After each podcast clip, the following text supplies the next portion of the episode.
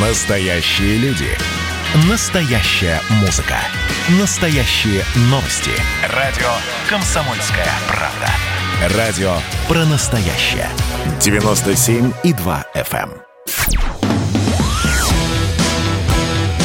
«Война и мир» с Валерием Федоровым. Глава ВЦИОМ подводит итоги дня и рассказывает о жизни во всех ее проявлениях.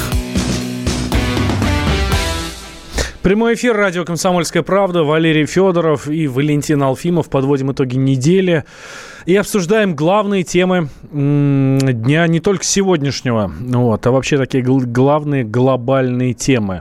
Итак, Валерий Валерьевич, предоставлю вам право заявить нашу следующую тему. Про климат будем говорить. Да, с нами Алексей Кокорин из Всемирного фонда дикой природы. Огромное спасибо, что нашли время. Повод для нашей беседы такой достаточно громкий. Недавно состоялся саммит «Восьмерки». Ой, какой там «Восьмерки»? Нет уже недавно никакой «Восьмерки», есть «Семерка». Вот. А нас там нет, а они продолжают собираться, правда, в виртуальном режиме, понятно, пандемические ограничения. И вот на полях этого саммита Джон Керри, крупный американский политик, когда-то 16 лет назад он баллотировался в президенты от Демократической партии, конкурировал с Бушем-младшим, Джорджем, проиграл, вот, но остался в обойме, и теперь в новой администрации президента Байдена он занял совершенно уникальную должность. Он теперь царь. Но не просто царь, а климатический царь. Это не шутка. Конечно, звучит должность официально как-то иначе, вот, но все, в администрации называют его именно так, царь. Вообще, в Америке есть практика назначения царей по различным темам. Вот когда в кризисе была там автомобильная промышленность, был у них автомобильный царь, вот, там, царь по безопасности. Вот сейчас царь по климату. То есть царь нужен там, где все совсем плохо, приоритет проблемы высокий, необходимо координировать усилия различных министерств, ведомств, и нужен чиновник такого очень высокого уровня. Вот его царем и называют. Царь, кстати, действительно, это наш царь. То есть запомнился он американцам еще давным-давно, чуть не 100 лет назад. Вот для них это такой вот, конечно, не самодержавный властитель, но уж точно очень полномочный, очень компетентный, человек с очень широкими прерогативами. Итак, Джон Керри сегодня климатический царь Америки. А Америка, несмотря ни на что, остается самой богатой, самой могущественной страной современного мира. Как сказал, кстати, Байден, Америка вернулась. Надо читать так, что начальник вернулся. Вот, всем слушать. Куда мы вас теперь поведем? И Керри сказал, что, увы и ах, из 12 лет, которые ученые-климатологи отводили на то, чтобы добиться остановки очень опасного тренда на глобальное потепление, 3 года уже прошло. А значит, нам осталось всего 9 до того момента, когда средняя годовая температура Земли повысится на 3 градуса. Что это означает? Многим известно. Катастрофические последствия для природы, для образа жизни. И вот по его констатации мы за эти 3 года почти ничего не сделали. Поэтому прогноз пессимистический, надо собраться с силами, иначе, если все пойдет так, как пойдет, нас ждет апокалипсис. Я смотрю на картинку нашего уважаемого гостя, и у меня ощущение, Алексей Леонидович, что как-то вы совершенно не согласны с тем, что говорит Джон Керри. Знаете, я полагаю, что это испорченный телефон. Виде. Расскажите, как на самом деле. Для этого нам и нужны эксперты. Прочитал Джона Керри, причем первоисточники на английском языке, последние. Потому что, в общем-то, я знаю его деятельность, скажем так, уже лет 15, если не 20. Я в этой ООНовской тусовке очень давно. И именно по климату, и только по климату. И он всегда отличался достаточно адекватным и уважительным отношением к науке. А раз так, то меня не удивляет, что более-менее адекватным и позитивным отношением к России. Потому что, если адекватно относиться к России, то надо относиться более-менее позитивно. Так вот, нигде я не нашел цифры 9, и нигде я не нашел цифры 3 градуса. И это что-то навеянное чем-то. Это какая-то... ей-богу, это ерунда. Потому что это просто это не соответствует науке. Вот то, что мы через 9 лет, скорее всего, конечно, не через 9, а чуть-чуть дольше, например, лет через 15, пройдем некий порог 1,5 градуса, но это лишь порог.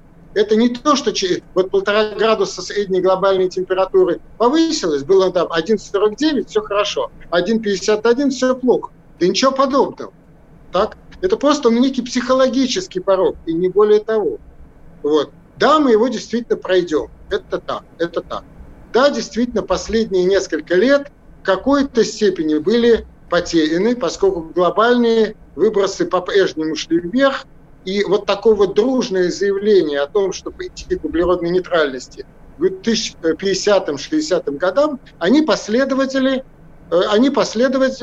вот буквально в конце прошлого года. В том числе и в выступлении Джона Керри об этом тоже говорится, что где-то в 50-е годы Соединенные Штаты Америки тоже достигнут углеродной нейтральности.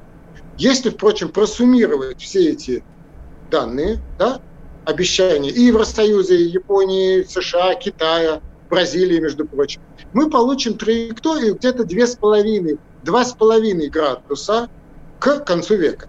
2,5 градуса. А дальше, если мы возьмем расчеты главной геофизической обсерватории имени Воейкова, нашего главного климатического центра, мы увидим, что это действительно гораздо-гораздо лучше, чем сценарий 4,5 градуса. Они считают 4,5 градуса для России, и, конечно, для России. С точки зрения пожаров, с точки зрения мерзлоты, инфраструктуры, дорог, здоровья населения. То есть вот эти 2,5 градуса – это совершенно реальная цель, которую надо было бы достичь. И то, что Керри говорит, углеродная нейтральность 50-е годы для США, для Китая 60-е, для России, наверное, тоже 60-е, это такая серьезная, но реальная цель. Понятно. Вы нас немножко успокоили. Правда, возникает вопрос, а надо ли было нас успокаивать? Потому что мы по исследованию общественного мнения фиксируем, что, конечно, озабоченность экологической ситуации растет. И уже гораздо меньше тех, кто отрицает вообще явление глобального потепления.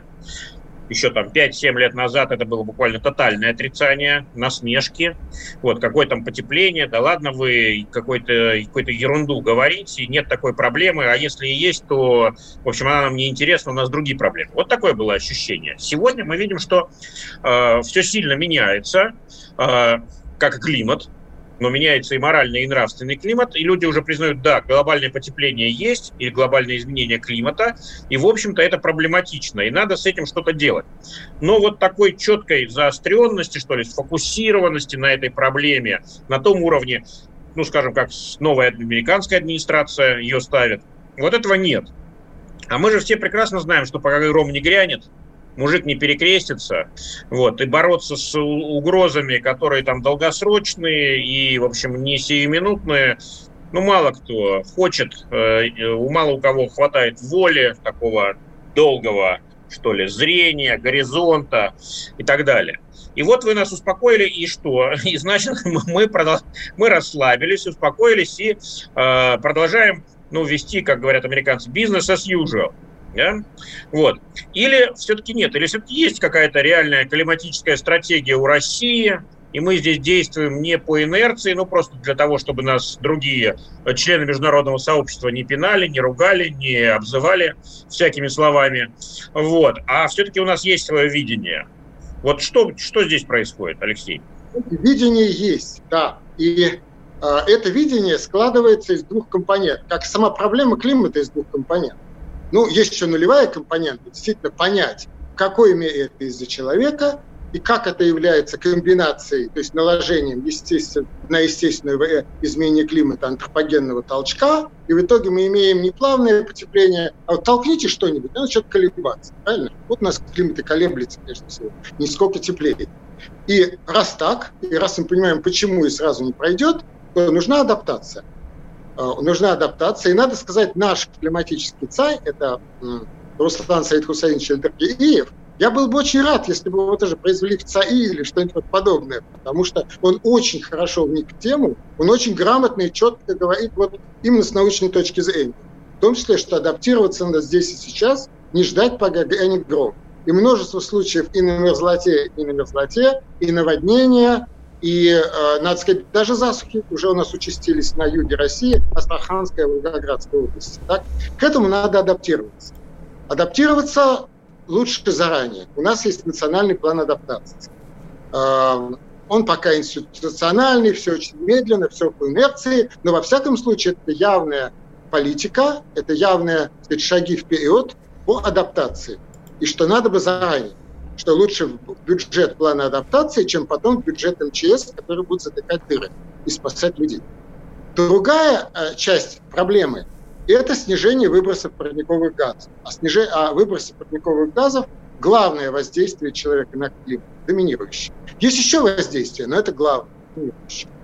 А вот тут, что касается этого, у нас пока выжидательная позиция. Давайте сейчас сделаем небольшой перерыв. Сразу после мы продолжим. У нас в гостях Алексей Кокорин, климатолог, руководитель программы «Климата и энергетика» Всемирного фонда дикой природы. Никуда, дорогие друзья, не переключаясь. Через 2 минуты продолжим говорить о том, что у нас будет с климатом. Смотрю за окно и страшно становится, честно говоря. Значит, я самый первый вакцинировался, поэтому меня спрашивают. Поехали, напились и давай, значит, все. Нет больше СССР, мы создали Содружество независимых государств. И скорее хозяину Бушу, старшему президенту США, звонить. Назначьте везде русских, и многонациональные регионы были бы довольны. И дайте больше прав регионам и больше прав предприятий. Итоги с Жириновским. Каждую пятницу на радио «Комсомольская правда». Владимир Вольфович клеймит злодеев, с оптимизмом смотрит в будущее и общается со слушателями. 9 часов вечера по московскому времени. Я все могу сделать. Запуск, наведу порядок. «Война и мир» с Валерием Федоровым. Глава ВЦИОМ подводит итоги дня и рассказывает о жизни во всех ее проявлениях. Прямой эфир, радио «Комсомольская правда». Валентин Алфимов, Валерий Федоров. У нас в гостях Алексей Кокорин, климатолог, руководитель программы «Климат и энергетика» Всемирного фонда дикой природы. Смотрю за окно, Алексей Олегович, и понимаю, что мне, честно говоря, очень не по себе становится. Совершенно огромное количество снега, которое я, например, не припомню там, за последние несколько лет. Может быть, одна зима, там, года 4 назад была такая же жутко снежная. Прошлую вообще все помним. Да, по-моему, вообще не было снега, такое ощущение. Позавчера минус 23, сегодня плюс 2 за окном. Истерика какая-то у природы. И мне почему-то, я вот обращаю внимание, что такое происходит все чаще и чаще. Летом, если дождь, то такой дождь все смывает к чертям собачьим. Простите меня за бедность речи. Что за истерика? Знаете, еще 35 лет назад академик Обухов, климатолог, физик, сказал, что климат будет не сколько теплый, сколько нервный. Потому что мы толкнем климатическую систему, сдвинем ее чуть-чуть. Вот сейчас сдвинули. Вот прошлый год в России был на 3 градуса теплее, чем в конце 20 века. А по всему миру сдвинули там на 1,2 градуса. А раскачали со страшной силой. Вот и мы видим эту нервность. То вторжение арктического воздуха, то вторжение очень теплого воздуха. То же самое с осадками. По, так сказать, физике явлений все прекрасно укладывается. Человек сжигает ископаемое топливо, усиливает парниковый эффект, и режим выпадения осадков становится более резким, более неравномерным. Это, так сказать, говорят ученые всех стран, так сказать, в один голос. И, к сожалению, мы видим, что это физически происходит и будет усиливаться. Не как-то сверхкатастрофически, но усиливаться будет, а не ослабевать. Алексей, такой вопрос. Понятно, что планета переживает последний год, уже больше, кризис пандемический, и он многие проблемы отодвинул. И вот надо жизни спасать. Вот. Надежды на науку несколько поколеблены. Имеется в виду, прежде всего, здравоохранение. Да? Вот сейчас вакцины, наконец, пошли в ход. Надежд стало чуть больше, но пока еще тоже оптимизма не хватает. Ангела Меркель только вот буквально 2 дня назад сообщила о начале 3-й волны в Германии. Вот. Так что, собственно говоря, было много прогнозов, что климатическую повестку убираем, отодвигаем. Значит, природа, зверюшки, деревья и так далее. Это, конечно, все очень прекрасно, но давайте все-таки серьезно говорить. Нас, людей, волнуют только люди. Мы видим, что нет, что в программах восстановления, в программах, правительств, которые избираются, приходят к власти, администрация американская, это просто самый яркий пример, климатическая повестка занимает очень большую роль. И в книге, которую Клаус Шваб знаменитый выпустил, все про Green Deal, про, новую сделку. В общем, все вернулось на круги своя, и вот этот страшный, ужасный, но все-таки, как мы надеемся, кратковременный пандемический кризис, связанный с коронавирусом, он не, сломал горизонт, не сломал видение. Но вопрос, который здесь существует, такой: а вообще мы успеем или нет? Или воплотятся в жизнь самые такие апокалиптические действительно прогнозы, которые говорят, что если столкнули, пользуясь вашей лексикой, если амплитуда усилилась, то, скорее всего, дальше все пойдет только по нарастающей. А темпы борьбы, противодействия, которые люди, реализуют, они совершенно недостаточны, поэтому все мы летим в трубу. Вот ваше профессиональное мнение. Все мы – это неправильно, так? Потому что земной шар очень разнообразен. Да? Я говорил о расчете главной геофизической обсерватории. Они сравнивают вариант 4,5 градуса и 2,5 градуса. Приходят, показывают нам, что 4,5 градуса – ужасная пожароопасность лесов, ужасные вещи с мерзлотой, явно минус для нас, для сельского хозяйства и прочее, для здоровья населения. Если 2,5 градуса, тяжело, неприятно, но справиться. Так. Теперь другой параметр. А куда вообще шел мир до этих заявлений об углеродной нейтральности? Однозначно, несколько институтов пересчитывали планы стран, получалось по траектории 3,5 градуса. А если сейчас эти планы углеродной нейтральности будут реализовываться, они, конечно, будут заставлять Россию тоже уменьшать наш экспорт углеводородов, сначала угля, потом нефти, но потом с большим отрывом на газа, да, это, конечно, нам тяжело экономически, но это все как-то более или менее берется. Это, как бы я сказал, за здравие, теперь за упокой. А предположим, вы живете на маленьком государстве Кирибати, вы там родились. Для вас уже нет шансов, что ваш остров останется на земном шаре. Для тех, кто не знает, это в Тихом океане. Да, в Тихом океане. Шансов уже нет. То есть тут спрашивают, точка возврата пройдена или нет. Я говорю, смотря где вы находитесь. А если вы находитесь в Кыргызстане или Узбекистане, где воды будет из-за таяния ледников все меньше и меньше, так, где проблема воды будет усугубляться все больше и больше. Вы понимаете, но, может быть, еще сколько-то лет, 10-15, вы тут продержитесь, а потом то ли вам в Россию, то ли куда вообще тут деваться-то, да? То есть ситуация для Центральной Азии очень неблагоприятна. Россия тут, конечно, в гораздо лучшем положении. И это нам всегда играет часто тому, кто лучше, кто меньше несет потерь. Он как бы становится отстающим. Надо бы, чтобы таким не было. Потому что по всем прогнозам, России, Канаде, Норвегии и Финляндии придется гораздо легче, чем Китаю, Бразилии, США, Европе, за исключением Северной Европы. Соответственно, когда наши политики или те или иные лидеры говорят, давайте мы на них посмотрим, что они будут делать, а мы на это будем отвечать. Евросоюз будет вводить углеродный налог, мы с ними поторгуемся, мы сами придумаем тоже какой-нибудь налог, не налог, снизим углеродный след нашего экспорта и будем платить тогда не Евросоюзу, а в России. То есть это сугубо такая реактивная позиция, то есть такая оборонительная, что ли. А это неправильно, только догонять всегда гораздо сложнее, чем пусть тяжело, но идти в ногу. Мне это напоминает речь кота Леопольда, уж извините, очень разумного кота, который всегда предлагал всем дружить, но почему-то мыши совершенно дружить не хотели. Такая их сущность, этих мышей. я о чем? Я на самом деле не о мышах, я не о котах, я о наших промышленниках замечательных, вот, о сырьевиках, о тех, кто добывают и экспортируют это сырье и зарабатывают на этом миллиарды.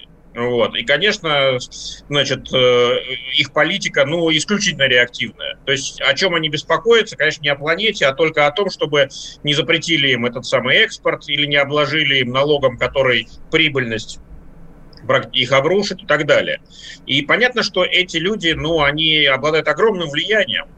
Значит, и, ну, на них экономика держится, госбюджет на них держится в значительной степени. Они открывают ногой дверь в самый высокий кабинет. Ну, что вот мы с вами сейчас будем говорить им? Ребята, давайте жить дружно, давайте подумаем о планете. То есть явно возникает вопрос, а как же? Ну, добрым словом здесь точно ничего не сделаешь. Как говорил Теодор Рузвельт, нужен к доброму слову нужен еще пистолет или что там у него было, большая дубинка. Вот. Что делать-то? Как действовать в такой ситуации, когда силы совершенно неравновесны? На одном конце вот небольшое количество людей, которые очень богатые, очень умные, очень корыстные, очень организованные. Вот. А с другой стороны, ну вот большое количество людей, которые разобщены, которые малоресурсны, маловлиятельны, пусть даже и хотят спасти планету. Ну вот обратимся к нашему, параллельному коллеге Джона Керри в России, господину Эльдаргееву. Он много раз настаивал, жаль, что он нас не цитает, что правительство должно иметь право вводить углеродный налог. Правительство должно иметь право иметь экономическую дубину, чтобы заставлять идти правильным и потенциально конкурентоспособным путем вот тех самых ребят, о которых вы говорите. Что получилось? Ничего у него не получилось. Потому что когда те или иные лидеры РСПП, в частности из угольного сектора, скажем так, прорвались наверх, вы только что говорили, что у них есть все возможности. Чем это обернулось? Смехотворной целью России по парниковым газам на 2030 год. Ну, это цель это не план, но ведь когда ее читаешь, смотришь, ну, господи, ведь просто за державу обидно, это же анекдотическая цель. Это мы должны увеличить выбросы парниковых газов за 10 лет на 40%. А ВВП должно расти при этом на 4% в год. Ну, увы, это абсолютно нереально. То есть вы совершенно правы. Тут пока достучаться сквозь плотный строй олигархов мало кому получить. Но олигархи олигархам рознь. Вот есть, скажем, Лукойл, есть ЕН+, есть Шелл. Ну пусть не наш олигарх, но тоже же олигарх, да? Крупная компания. Да. Они уже понимают, они первые, кому будет тяжело. И принимают вообще немало усилий. Но пока их меньшинство. Угу. Алексей Олегович, спасибо вам большое. Алексей Кокорин, климатолог, руководитель программы климата и энергетики Всемирного фонда дикой природы, был у нас в гостях. Мы с Валерием Валерьевичем сейчас делаем небольшой перерыв. Надо подумать над тем, что здесь было сейчас сказано. И вернемся сразу после новостей. Никуда не переключайтесь. Это радио «Комсомольская правда».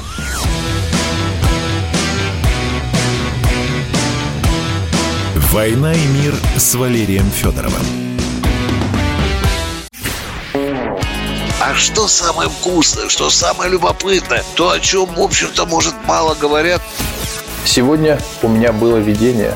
Господь разговаривал со мной. Все, праздники кончились, магия рассеялась. Кислое, ничего страшного. Вино из елок. С сахарком разбодяжим, а будет портвейн. Я наблюдаю и понимаю, к каким изменениям может привести расширение рамки. Предчувствие перемен. На радио «Комсомольская правда».